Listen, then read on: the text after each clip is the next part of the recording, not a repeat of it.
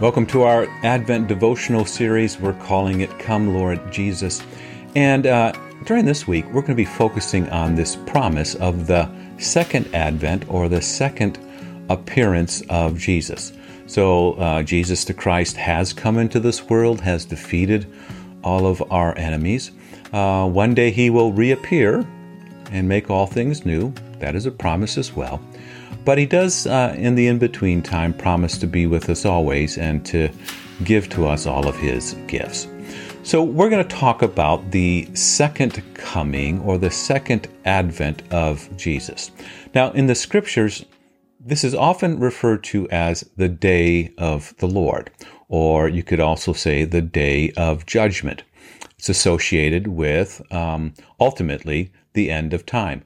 Now, there are days of the Lord or days of judgment all throughout the scriptures, but capital D, right?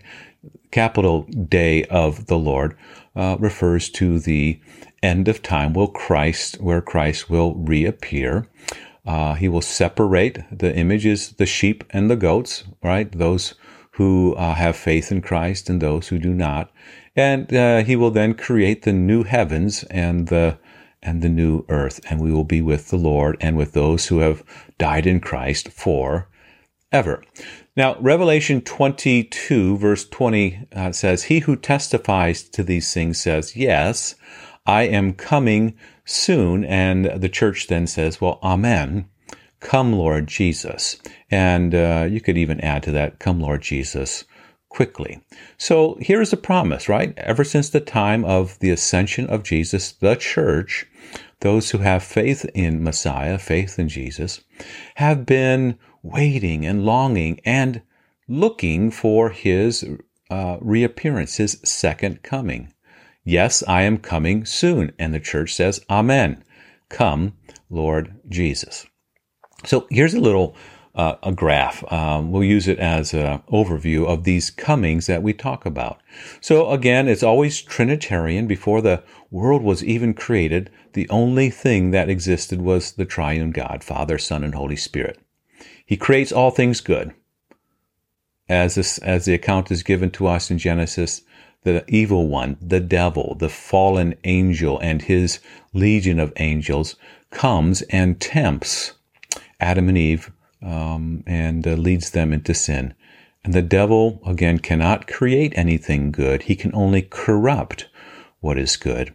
And into that corruption, God Himself promises that one day Messiah will come. Specifically, one day, the second person of the Trinity, the only begotten Son of God, will come in the flesh, uh, will take on uh, uh, the world's sin, become sin for us, die, rise again on the third day, defeating all of our enemies. Jesus is the one who is, the one who was, the one who uh, is to come. And um, this Jesus resurrected and ascended uh, promises that one day he will reappear. Uh, but in the in between time, he's given to us all of his all of his gifts. So that's a that's a broad overview, a picture of these three different three different comings. Now, this second coming this specific day of the Lord or the day of judgment uh, associated associated with the end of time is spoken of in uh, a number of different places in the scripture. In the Old Testament book of Malachi, Malachi chapter 4, um, it is written, Surely the day is coming, it will burn like a furnace and all the arrogant and every evildoer will be stubble, and that day that is coming will set them on fire, says the Lord Almighty, and not a root or a branch will be left to them.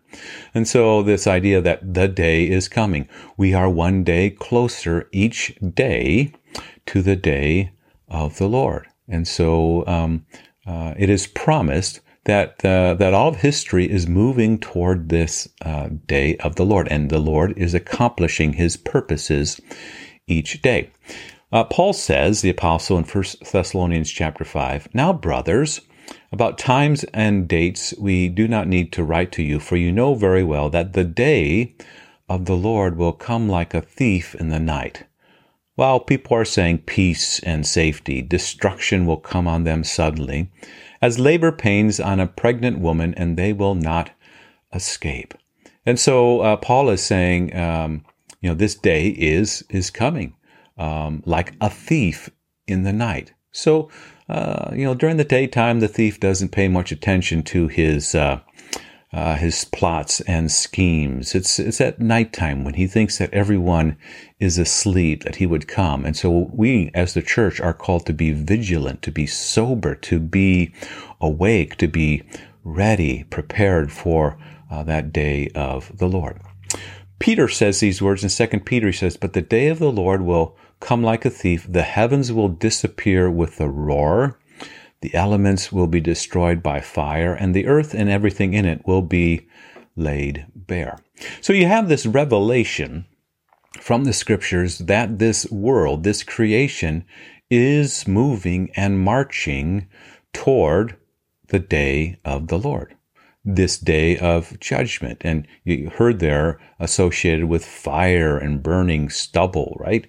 Um, and so uh, there is this uh, there is this promise that it is all moving. This corrupted world, which has been redeemed by the Lord Jesus, is moving to and towards a new heaven and a new earth. And who knows? Today might be the day. And so, uh, next, we're going to talk about the signs of the end of the age. What does it look like? Should we anticipate it? Uh, is it close?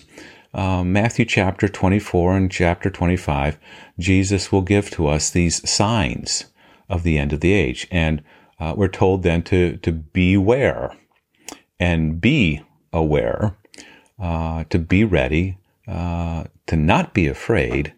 Uh, but we're going to find that uh, we are blessed, that we will be blessed by this second coming of the Lord Jesus. So, uh, Revelation chapter 1 if you uh, begin reading the book of Revelation with this, uh, this idea that blessed are those and full of hope who read the words of this book, um, then as you go throughout that book that speaks of the activity of God in history, uh, his redemption of the human race, uh, you'll be blessed. Right? Revelations chapter 4 and 5 will speak about how we belong to Jesus, and Revelation chapter 12 will talk about this battle and how we win. And so uh, we're told to be, beware, be aware, be ready, uh, not to be afraid, but to be blessed. So these three Advent comings, um, they are sure. Uh, you know, they uh, the one, the first one was promised and did occur. Christ has come into this world. The second one uh, is promised and will occur, and uh, this ongoing advent that Jesus is coming to us uh, is promised to us as well as well, and uh, it is occurring whenever we open up the Scriptures, receive the sacraments, gather together. There, Jesus has promised that where two or three are gathered, there He is uh, in the midst of them. And so we pray that simple uh, little Advent prayer Come, Lord Jesus.